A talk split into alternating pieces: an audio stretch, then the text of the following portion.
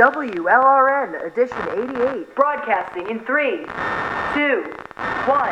I was born woman, off my knees I will stand for my liberation. Sisters rise again. I was born woman, off my knees I will stand for my liberation. Rise and rise again. Greetings and welcome to the 88th edition podcast of Women's Liberation Radio News for this Thursday, August 3rd, 2023.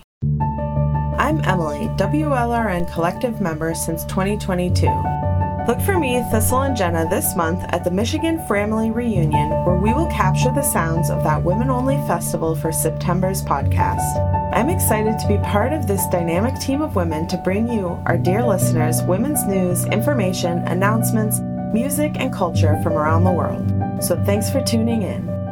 Today's show focuses on life beyond trans, a subject I relate to as a desisted woman.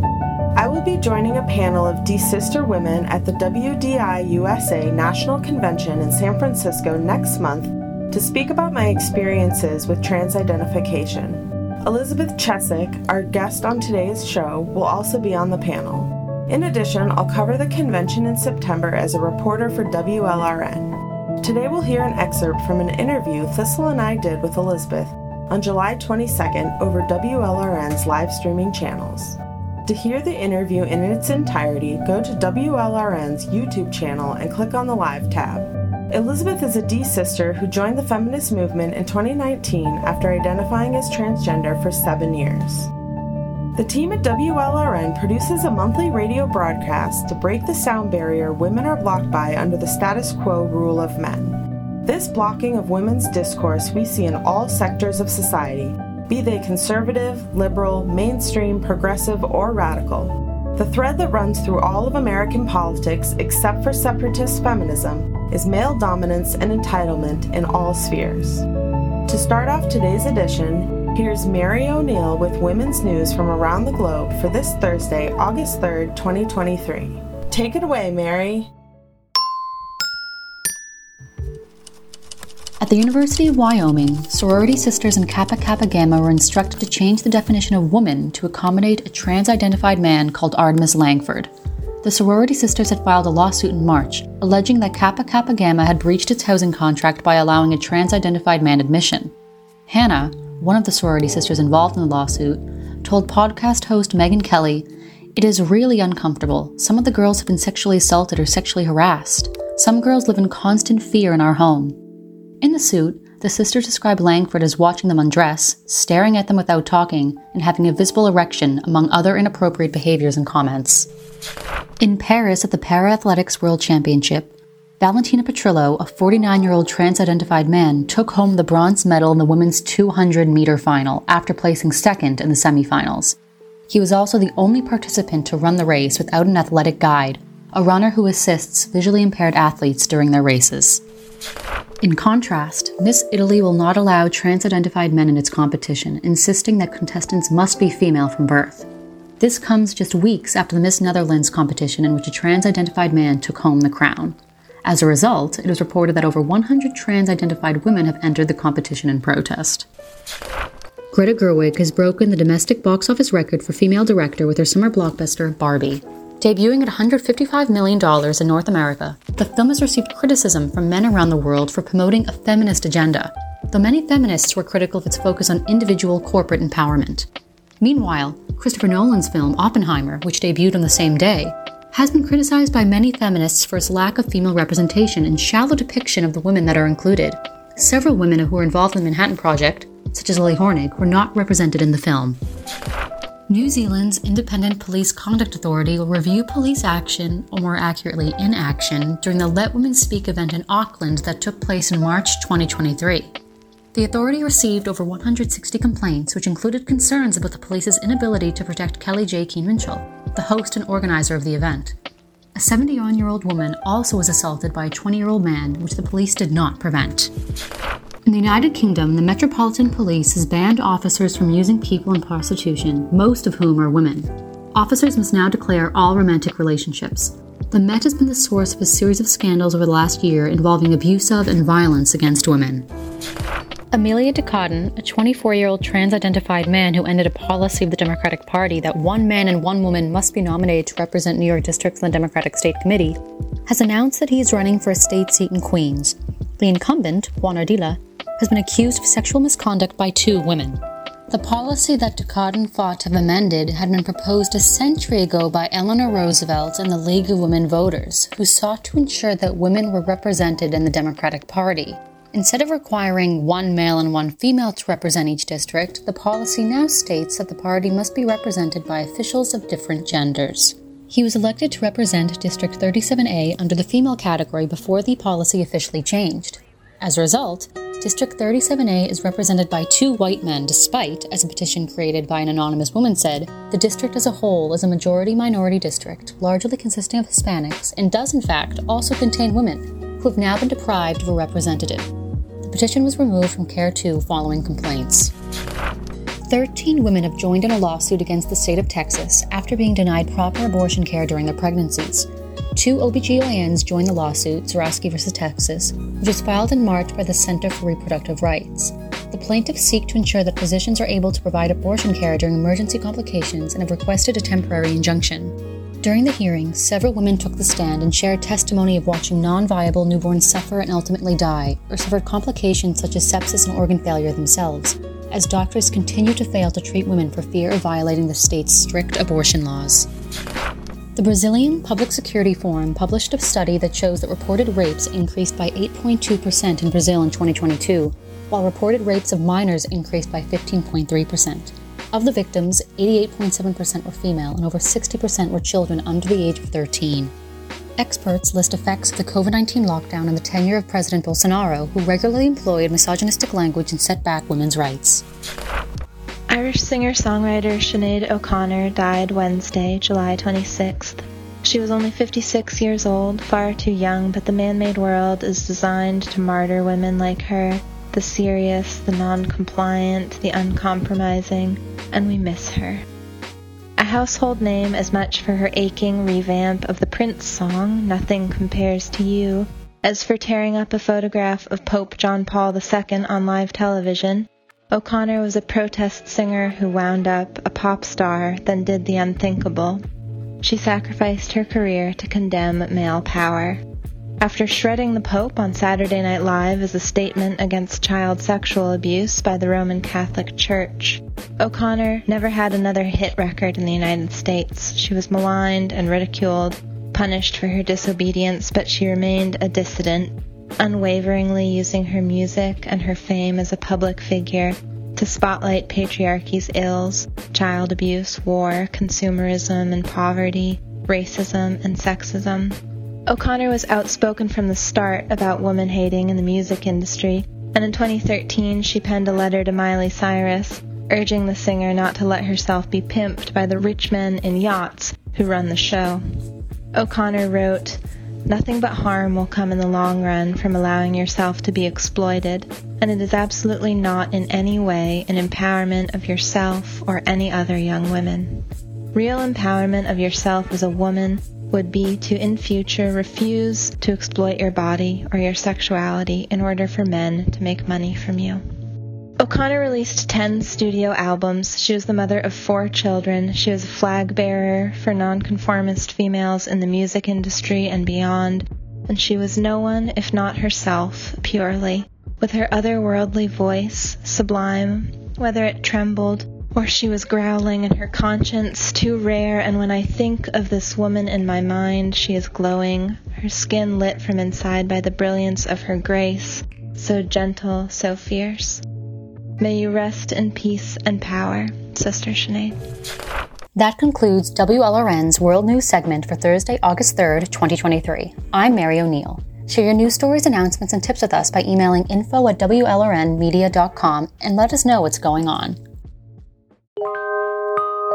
This is Joe Brew. and I love listening to WLRN.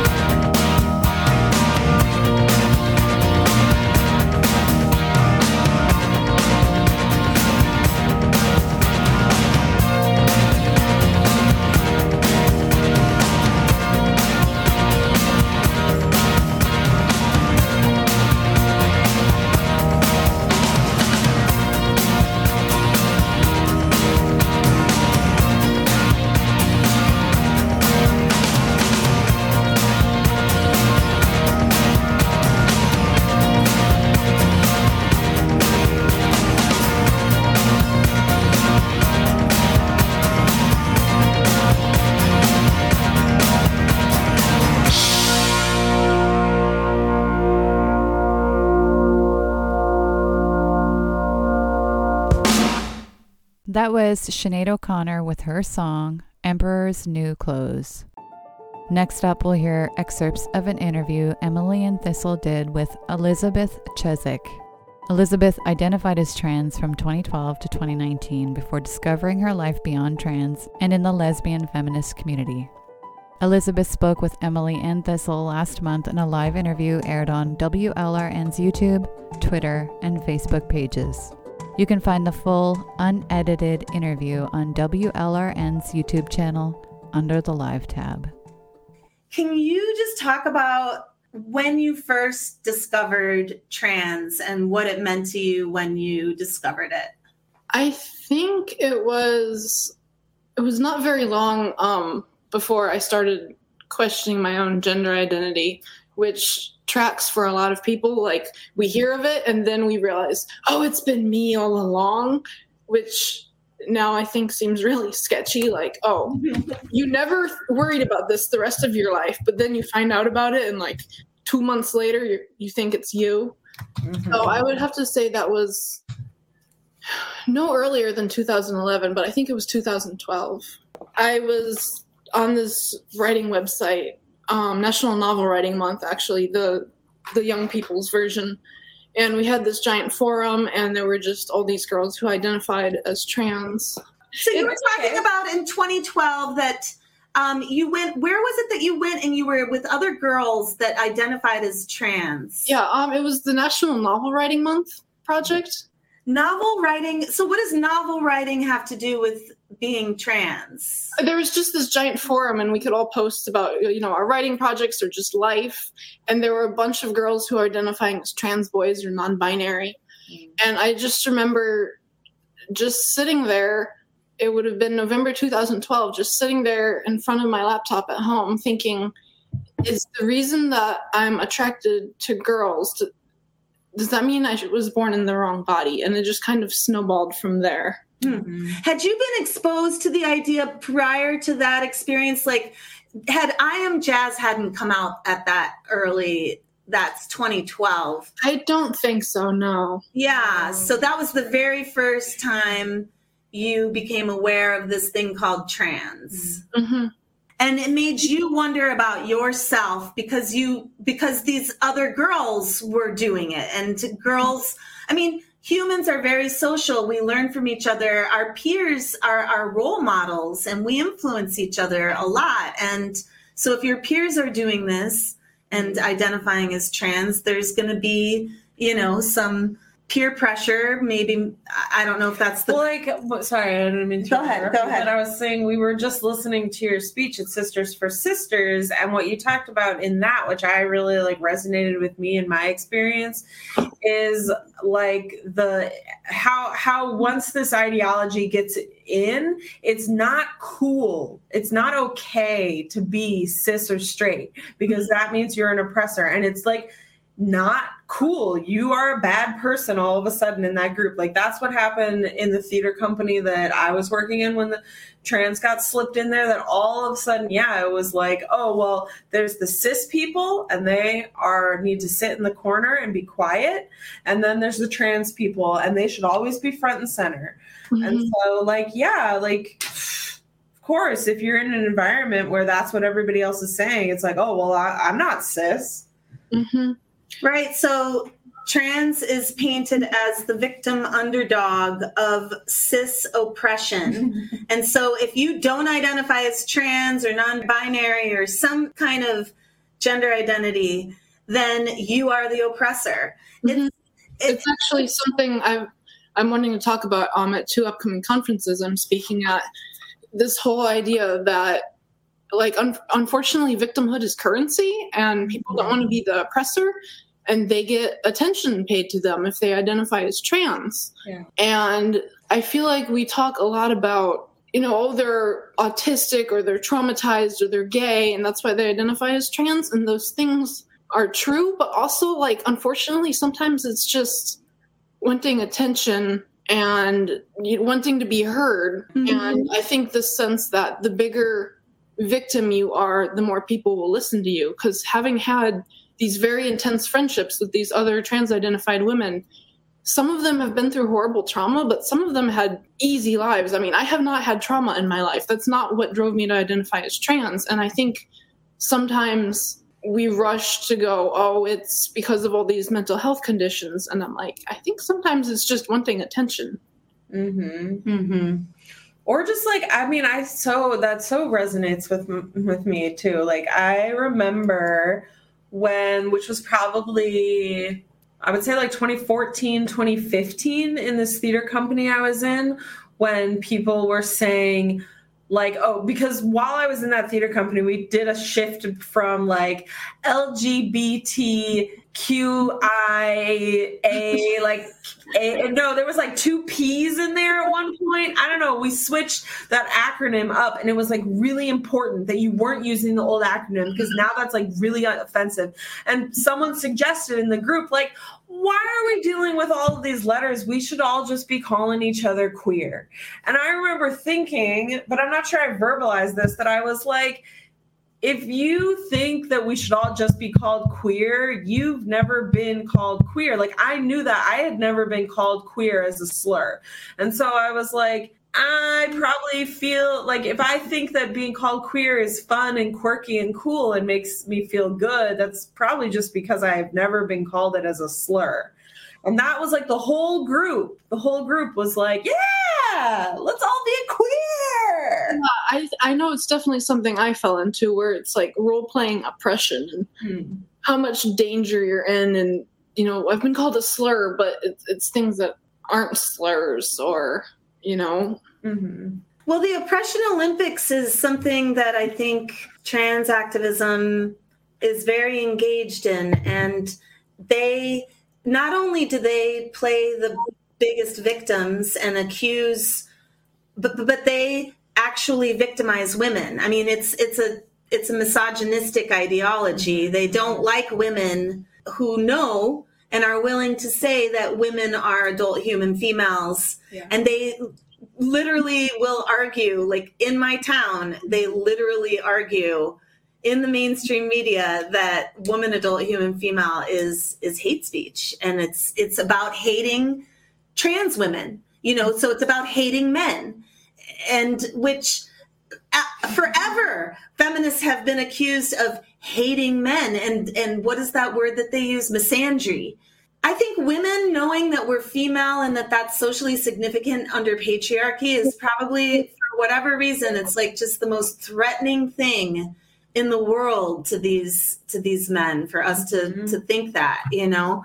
I just want to point out that Joey wrote, the performing arts and writing groups are all about rewriting history, and by doing that, recreating the narrative to center ambiguity and the male gaze and lens. Exactly. Yeah, like totally. This whole thing is just a justification for reinforcing patriarchy and misogyny, right, in an extreme way, yeah, that's sterilizing people.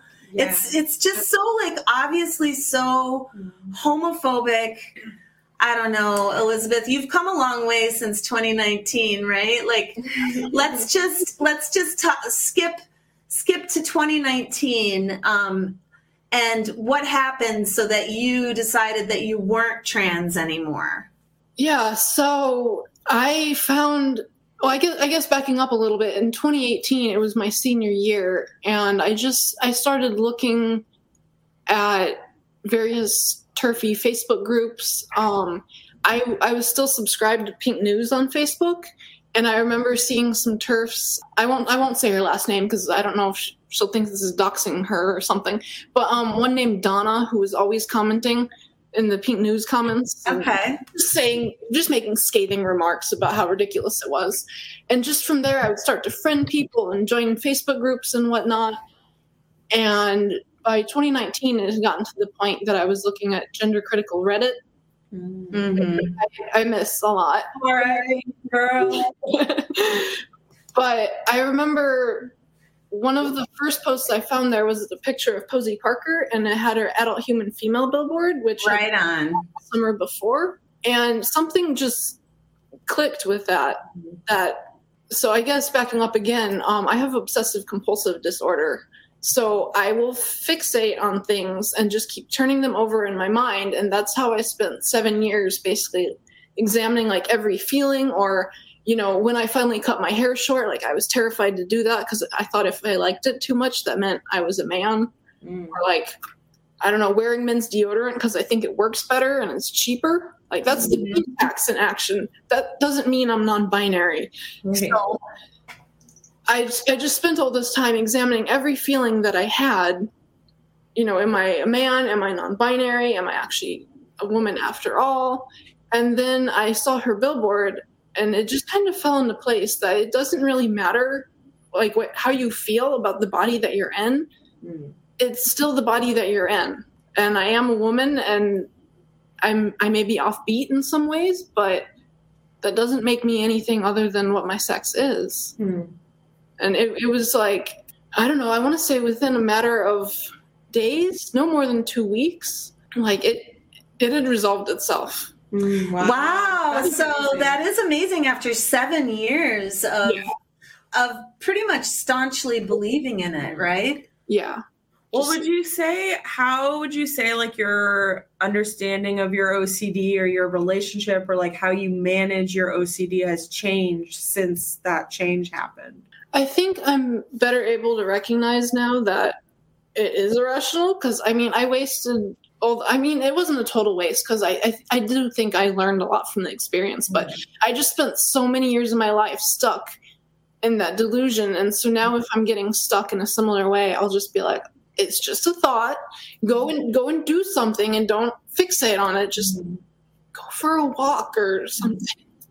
Interesting. Yeah. That sounds good. Here, I want to put up Joey Bright's question for you. She wants to know, Elizabeth, if you were exposed to feminism earlier or during your years in the 7-year phase. Yeah. So I was a big reader as a kid, and I remember something that I would read about was early women's rights.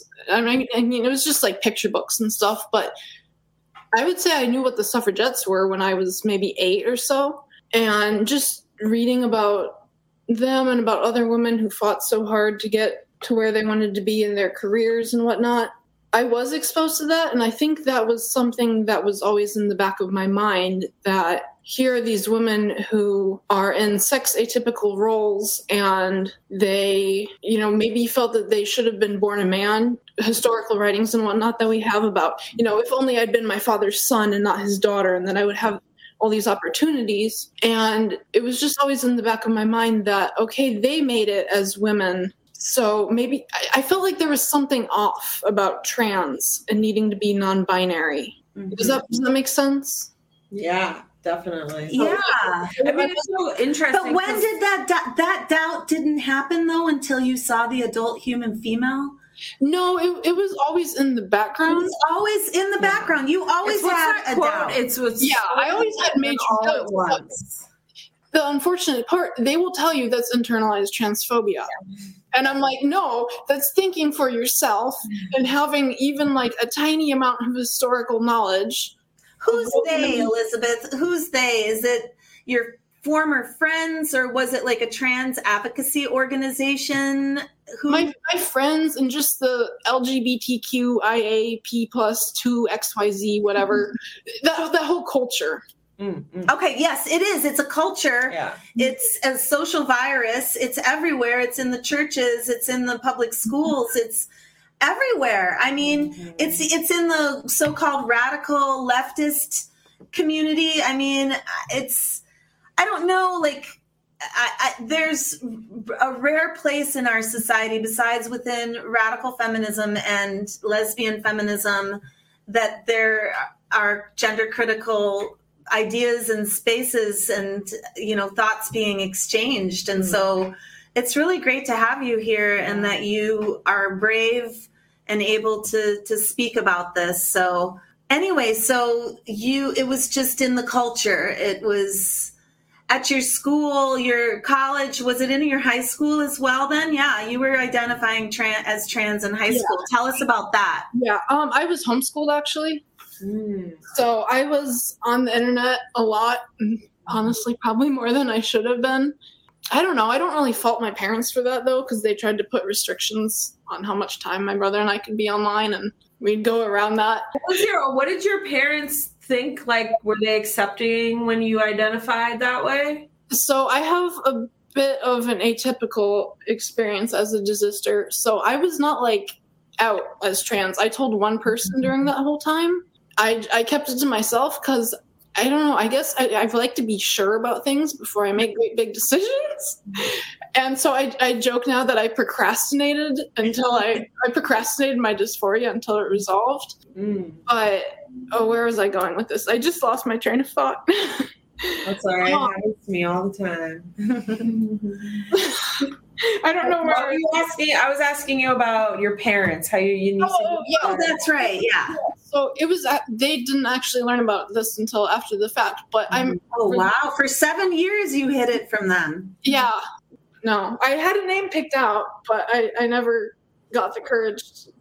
But were you like, was this something where like on Tumblr, people would like call you your preferred name, and like online you had your people who did know, or was this only like you were participating in this, or yeah, I'm curious. I had one friend who knew that I was having doubts. Yeah. So I do have the friend or an online friend or both. Online friend. Yeah, and I've actually never met her, and sometimes you were a closeted trans. Yeah, yeah, that's so God! See, I think that's like really what is so fascinating about this ideology, right? Because you're so into it, but it's like, where is it happening? You know, like it's happening in our minds and it's happening online. Like I feel like I mean, I had more in person because I was in this theater company in person, but so much of it was all just stuff going on in my head that I was like interpreting these messages from Tumblr and a little bit from people in person. And then, you know, it's about mind control. Yeah, this is about mind control. Yeah, I agree. No, I'm relieved that I never did come out, because just listening to people's stories and hearing them talk about the absolute shit that they put their parents through, especially, I'm really glad that I don't have to go back and be like, yeah, actually I was wrong about that. I mean, I'm not saying that I won't admit I was wrong, but just like the idea of having to go back and be like, actually that was a stupid idea and I was a child who didn't know any better. I'm just thinking back on all the friends who like imploded family relationships, you know, like their grandparents wouldn't go with the chosen name and they imploded that relationship and their grandparents died and the relationship was in pieces. And I'm just thinking, I'm so glad I never did anything like that. Yeah. There's so many people I think that blow up their whole family dynamic over this issue. I'm lucky. I didn't blow up my whole family's dynamic, but I did have to go back to them and be like, I want to be called Emily again. Don't call me that weird name anymore, please. Listen, it was awkward when I told them I wanted to be called by a different name, and it was awkward when I told them I didn't want to be called by a different name anymore, you know, like it was all, but now both of my parents are big TERFs. Yeah, my parents don't believe in this either. Aww, so actually, I'm going to tell them. I've got a question over here. From Joey again, she'd like to know if you were exposed to pornography when you were online as a child. Yeah, I was. And do you think that impacted your identification as trans?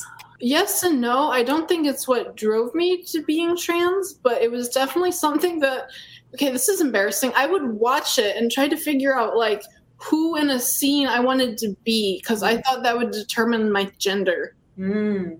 I don't think you're alone in that. I think that's like pretty common amongst that.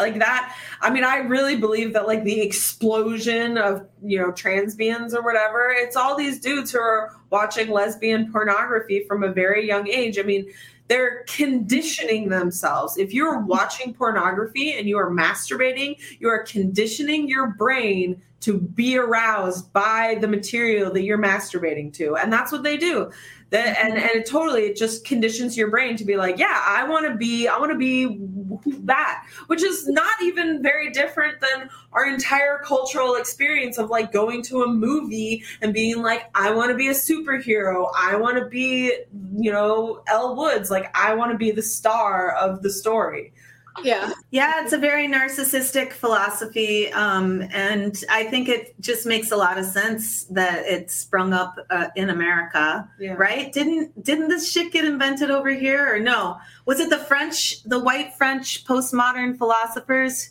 I don't know. Who? I mean, it's definitely like white, you know, medical dudes who created transgenderism, as in like I can change your body to match your mind or whatever. That was definitely like white men who were just experimenting on other white men, basically. From all the case studies that I'm familiar with, it was all white male doctors operating on white male transsexuals.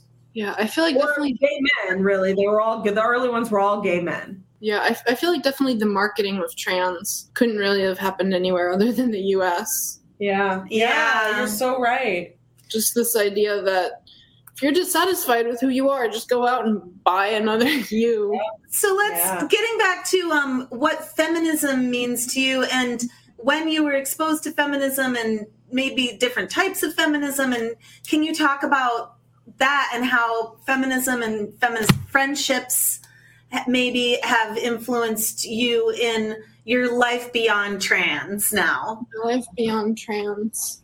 I would say that one thing that's, and this is something that I think has interested me since I was a child, but just reading about women in the past and the lives that they lived, and especially since college, that's something I've done a lot. And there's just so much wisdom to be gained from reading about, you know, what the suffragettes went through. Like, I've been reading Emmeline Pankhurst's autobiography and whatnot, or Mary Wollstonecraft, and just realizing that you're not the first person who's had these feelings and you won't be the last. The trans movement is just, it's so solipsistic, and it's like at some point... Wait, I don't know what that word means. Can you define that? I've never heard that word. I feel like the internet will do a better job. Itself, right? They're so focused on their own wants and needs that they don't think about other people at all. Mm-hmm. Right. Yeah. And like, I feel like that kind of overlaps with narcissism, but some of it is just like a complete lack of knowledge about other people. And I feel like at some point it's like our responsibility to pull our heads out of our asses and get curious about other people and about the world. And it's like, okay, well, here are all these historical writings about, you know, women who felt that they didn't fit in, and women who were the first to do this, and women who speak about their father saying you should have been born a boy, and I regret never having a son. And you can just learn so much from them. I feel like this whole LGBTQ XYZ culture is not interested in any history that happened before like 2010. Mm-hmm. So, and then that leads me to feminist friendships. Just, I've always vibed with, I would say Gen X or above. Like most of my friends are Gen Xers or boomers. I was that weird kid. I was that weird student in college who liked going to office hours and hearing about, like, I don't know what projects my professors had going on. But it just really helps to listen to these women talk about their lives and their struggles. And you've got a very woman-centered feminism. Yeah. It sounds like you're researching women's lives, learning women's history, listening to women. And that's a very woman-centered feminism. Yeah, just finding the strength and examples from women from your own life. Mm. And do you feel you had some strong female role models in your life growing up? Yeah, I would say my mom was a big one. She's just always done her own thing, and she's not really girly. I wouldn't say she's really masculine either, but just that was another thing that I kept coming back to, that my mom, you know, she's happy to get dressed up fancy for a nice occasion, but she loves math and science. She has a shelf of textbooks about like this big of physics books. She's always out there digging in the garden, and just like she's interested in everything, and that doesn't make her non-binary. That just makes her mom. And so I could never, you know, I couldn't pigeonhole her as as a gender identity. She just was. And it was something. Well, you know, now you know that gender identity is, nobody has a gender identity. Just, you know, made up bullshit to keep. When you're stuck in the mind frame, you think everyone has a gender identity. Right. And so you waste time trying to think, like, okay, what's her gender identity? What a waste of time. It's such a waste of time. We're so glad you're here with us, Elizabeth. It was such a pleasure to meet you at Sisters for Sisters here in Madison, and to just see how you present and how thoughtful you are. And so thanks for coming on to WLRN's channel today. That I actually wanted to swing back to your relationship with your parents. I'm curious, like, how you said after the fact you told them, and like, how has your, like, I also, like, I know what it's like to be like a young person who's like doing more on the internet than your parents know about, and like hiding that or whatever. And like, do you have a more like forthright relationship? Like, have you told them about, like, hey, maybe you should have restricted my internet a little more? Like, I've never had that conversation with my parents. Yeah, I think we're closer. I haven't had that conconversation with them just because I don't know. I feel like there's no point. Yeah. I mean, you know, what happened. And I think also it's just so different from when they were growing up. You know, we're growing up with the internet, and I think people don't always realize that basically like sending your kids down a dark alley to play with random people. Yeah. But it doesn't feel like that because it feels like they're just in their bedrooms, not leaving the house. So they were doing the best they could. So I wouldn't hold that against them at all.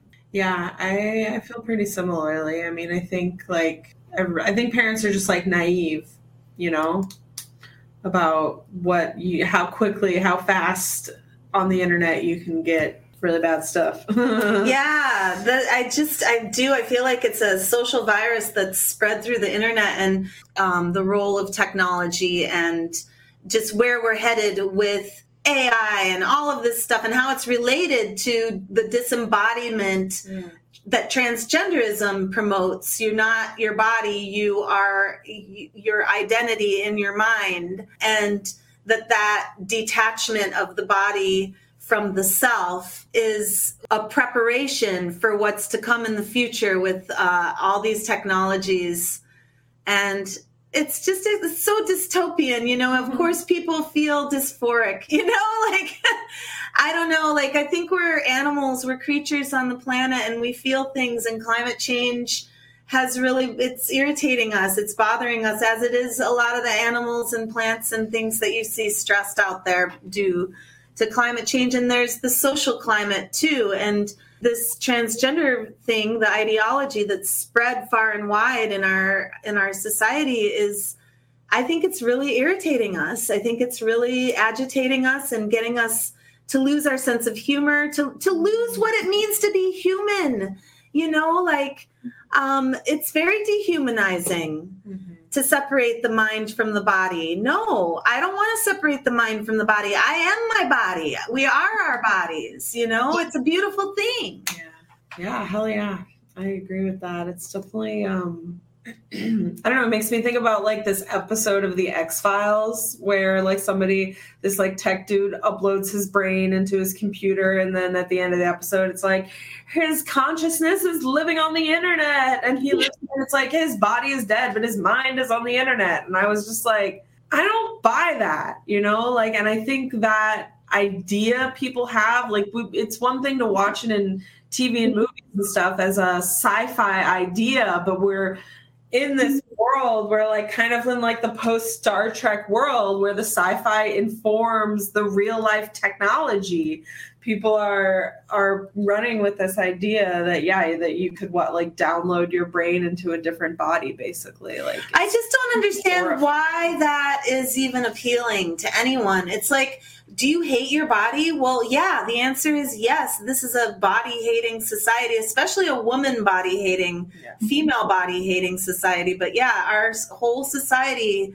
Well, I mean, like, an aging thing. A lot of the times in movies, what is happening is like I watched part of a sci-fi movie the other day that I can't remember what it was called. It had like Ben Kingsley and like maybe like Ryan Reynolds, but it was like an old billionaire who was ill, and they were like, hey, you've got all that money. We can take your brain and put it in this young man's body. And then of course it's like the young man's memories start resurfacing. And he's like, where did this body come from? And the dude's like, I don't know, dude, where the hell do you think we were getting these bodies? You know, like, and I feel like especially with the young women, there's a fear of growing older and just a hatred of older women with more experience and more knowledge. I mean, yeah. I know we talk a lot about the men who show up at our events and scream at us, but there's a lot of young women pushing this. Mm-hmm.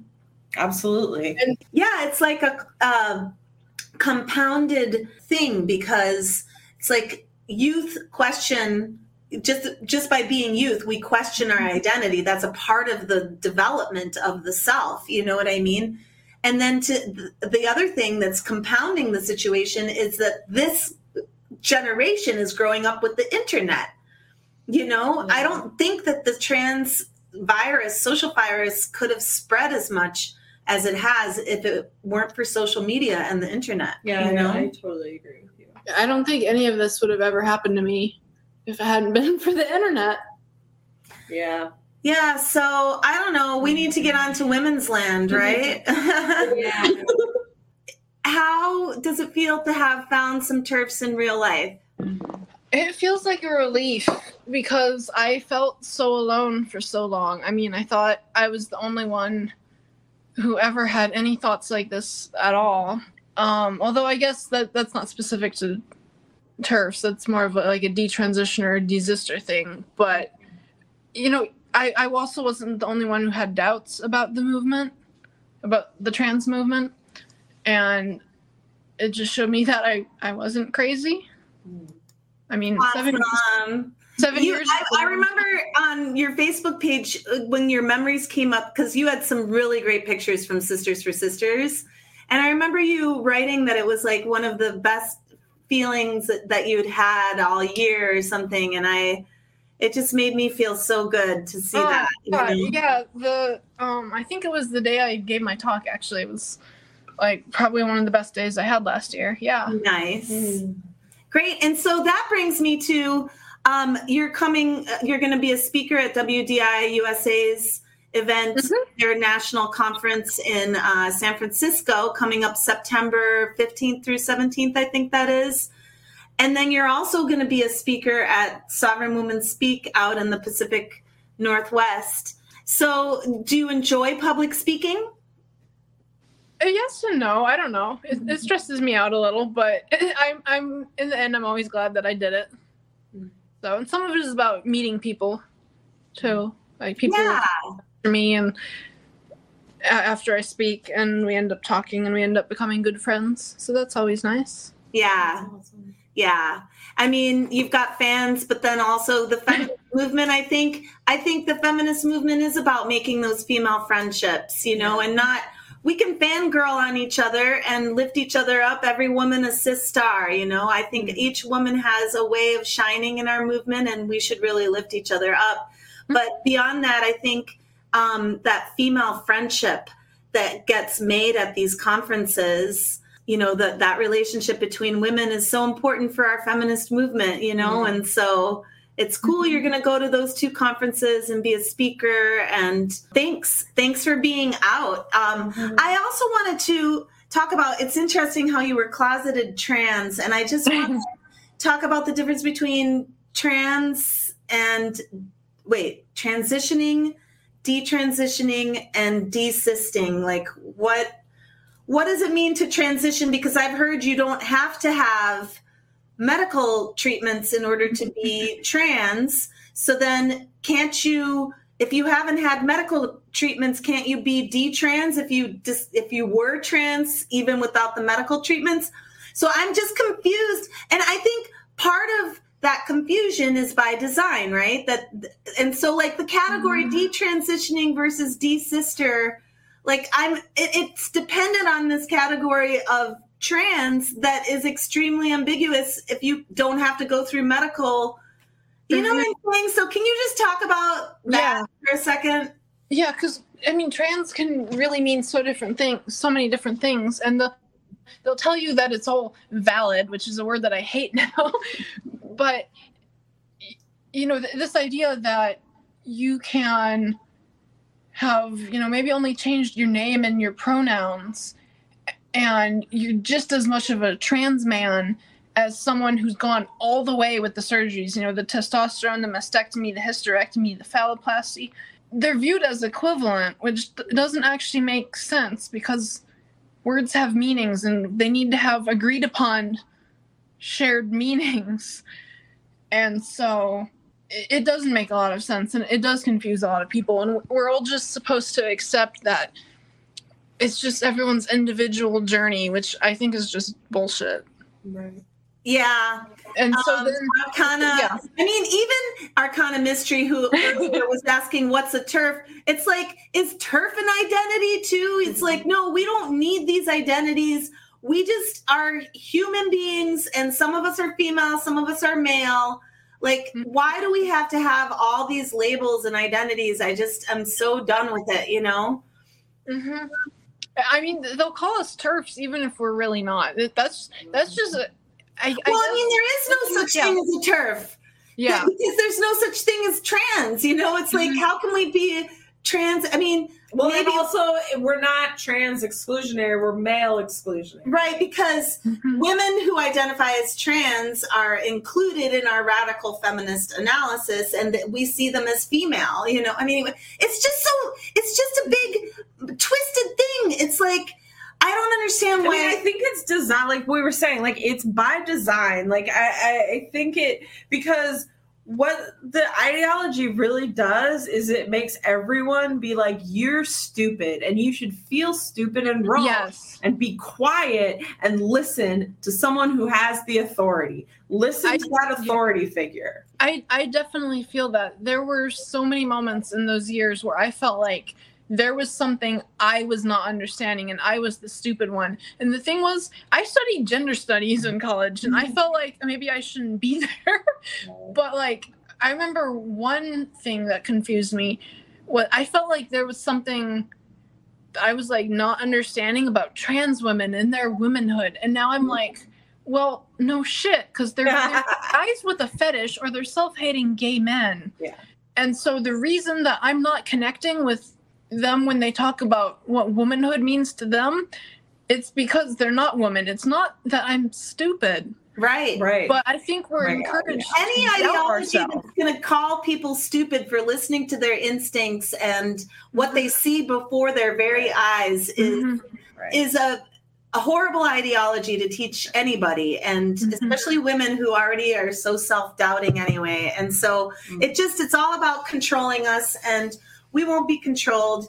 You, me, Elizabeth, and Emily, we're not going to be controlled. A lot of the women who are tuning into this program right now are not controlled. We are free, liberated women, and we think for ourselves, and we have opinions, and we're not hateful. We are woman-centered, and we love women, and that's a fine thing to do in a patriarchy. You know, it's a medicine for the hatred of women, is to love women. So with that, I'm gonna ask if you have any final things you'd like to say, Elizabeth, and just thank you for your time and for being on our show. And so thank you so much, Elizabeth. Any final thing that you'd like to share with our listeners? I guess what I want to share, just something I've been thinking about lately. This past, I don't know, maybe year and a half, but I just wake up every day really grateful that I didn't transition, because I didn't want to be a mother until I hit 25. And now that's all I want. And I'm just looking around at the friends that I have and the friends that I had. We don't talk anymore, but I will check up on them, I don't know, a couple times a year. And some of them they've been on hormones long enough to sterilize themselves, or they've cut their breasts off. And it's going to be really difficult for them when they wake up and they realize that, I mean, not everyone wants kids, but some people are sure they don't, and then it changes. And that's not something that they can get back. And wow. I wake up every day like, how the hell did I get through those 7 years? And I'm like, I'm okay. Like, I actually learned a lot from this experience. How did I get to be so lucky? Because a lot of people aren't going to make it through this. right, unscathed. Right. So that's why it's so important that you speak out and you feel that empathy and that solidarity with other women who have fallen prey to this ideology. And so we thank you for your presence, for your work. Thanks. You're, you know, I'm excited to see how you infuse our movement in the future with work that you're doing and your speaking engagements and everything. So yeah, thanks again, Elizabeth. From across the femisphere to women worldwide, to women worldwide, radical feminist media to break the sound barrier, radical feminist media to break the sound barrier. This is your grassroots community radio station. This is your radio station, Women's Liberation Radio News.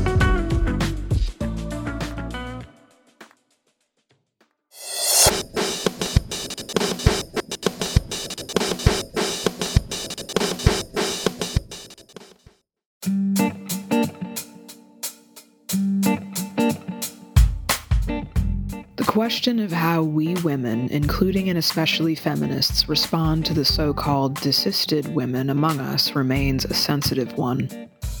For anyone who doesn't know, desisted women are those who once pretended to be men, who identified as transgender. To desist from transgenderism means to acknowledge your biological sex again, and, in most cases, to stop taking synthetic hormones, stop pursuing surgery meant to remove or create secondary sex characteristics, and stop participating in other acts of mimicking the opposite sex. Plenty of radical feminists, especially lesbian feminists, feel strongly that it's desisted women who need to earn back the rest of womankind's trust, forgiveness, and acceptance. That we who have never denied our femaleness don't owe desisted women anything, least of all an influential place in feminism. There is an attitude that desisted women are basically sex traders, and as such we should be wary of them unless and until they prove they can be trusted. There's legitimate concern that desisted women, especially newly desisted women, are still full of the misogyny that fueled their transgenderism, as well as misogyny they picked up during their time in the trans cult. Other feminists, and certainly non-feminist women, are ready and willing to treat desisted women with compassion and immediately take them back into the fold of womanhood as if their time in the trans cult never happened. These women seem to think that desisted women are victims of the cult, first and foremost, often having been sucked into it as underage girls, in some cases pressured by friends, family, and community. They see desisted women as victims of patriarchy and misogyny who attempted to take the only way out they could see, not out of their own internalized sexism and desire for male privilege, but out of pain and trauma that wasn't being adequately addressed by anyone. I think there's validity to each camp's view of desisted women.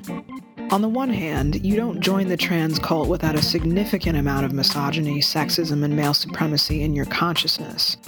And those things don't just disappear overnight.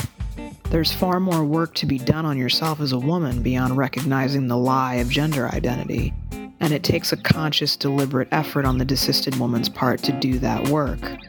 It is never automatic for any of us. So it's fair for feminist women to question where a desisted woman's consciousness is now. It's fair for us to wonder about any desisted woman, how much she's actually grown politically since leaving the trans cult. It's fair of us to protect ourselves, our spaces, and our activism from other women, including desisted women, who are toxic or harmful due to their sexism, misogyny, and male worship. On the other hand, the things many women and girls experience at the hands of men are horrific. We all respond to trauma and oppression differently, and none of us want to live with the collective male boot on our necks. Misogyny is embedded into every aspect of society and culture, and it does take time to dismantle it within yourself.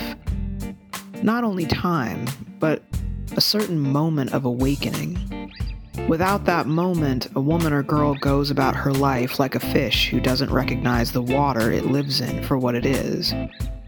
If everyone you know is sexist, misogynistic, and male-worshipping, to say nothing of pro-gender identity, then it will, of course, be incredibly difficult for you to first realize the situation all women are in, and then attempt to dig yourself out of the consciousness you've spent your whole life cultivating.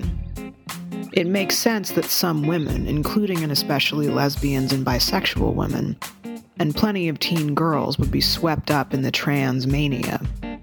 Patriarchy isn't going anywhere. It's not getting better. Nobody cares about women, and practically everyone worships men.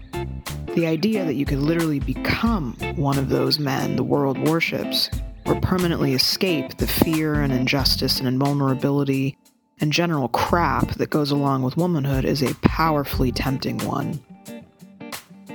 For those of us feminists who have never pretended to be men, I think a balanced approach toward desisters makes sense. We should pay close attention to how desisted women think, act, and talk about women versus men, feminism, etc. We shouldn't ignore their sexism and misogyny when it pops up, any more than we should ignore those things from other women or ourselves. We should hold desisted women accountable for the harm they did to other women and girls and to feminism while they were trans-identified. All that said, we should also see the desisted woman's experience in the greater context of patriarchy, and remember that we all started out sexist and misogynistic before raising our consciousness. If a desisted woman comes to feminism with a genuine desire to leave behind her male supremacy, the same way she's left trans identity behind, we should give her a chance to do the work. If she is a good person, we should be willing to extend our friendship to her. Whatever your personal feelings toward desisted women, the fact remains that they are women. We should listen to their stories the same way we listen to other women's. We should try to unite with them if we can, and if we can't, then we should at least recognize their humanity, the way men have always refused to do.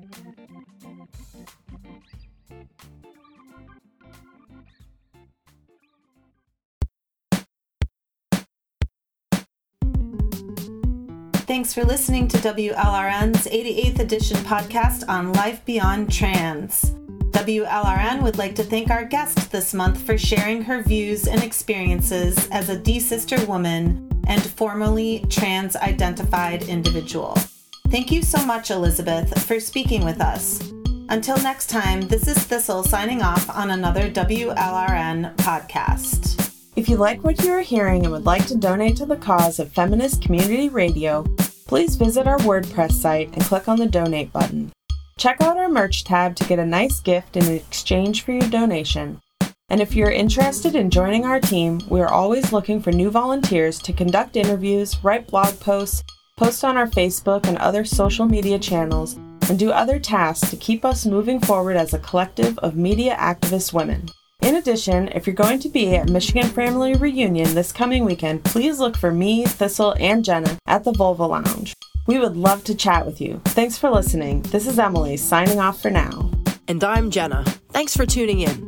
Next month, we'll focus our program on Michigan Women's Music Festivals 2023. If you're listening to this podcast on the day it drops, my wife and I are most likely somewhere in Ohio on our way to the Pines. Hope to see you there, sisters, my sisters. Our handcrafted podcasts always come out the first Thursday of the month, so look for it on Thursday, September 7th. If you'd like to receive our newsletter that notifies you when each podcast, music show, and interviews are released, please sign up for our newsletter on the WLRN WordPress site. Stay strong in the struggle, and as always, thanks for listening. This is Aurora here, signing off on another edition of WLRN's monthly handcrafted podcast. You can find us on Twitter, Facebook, Instagram, Spinster, Overit, and SoundCloud, in addition to our WordPress site. Thank you so very much for listening. And this is Mary. Our monthly podcasts are always crafted with tender loving care and in solidarity with women worldwide. Thanks for your support. We would love to hear from you, so please share, like, and comment widely.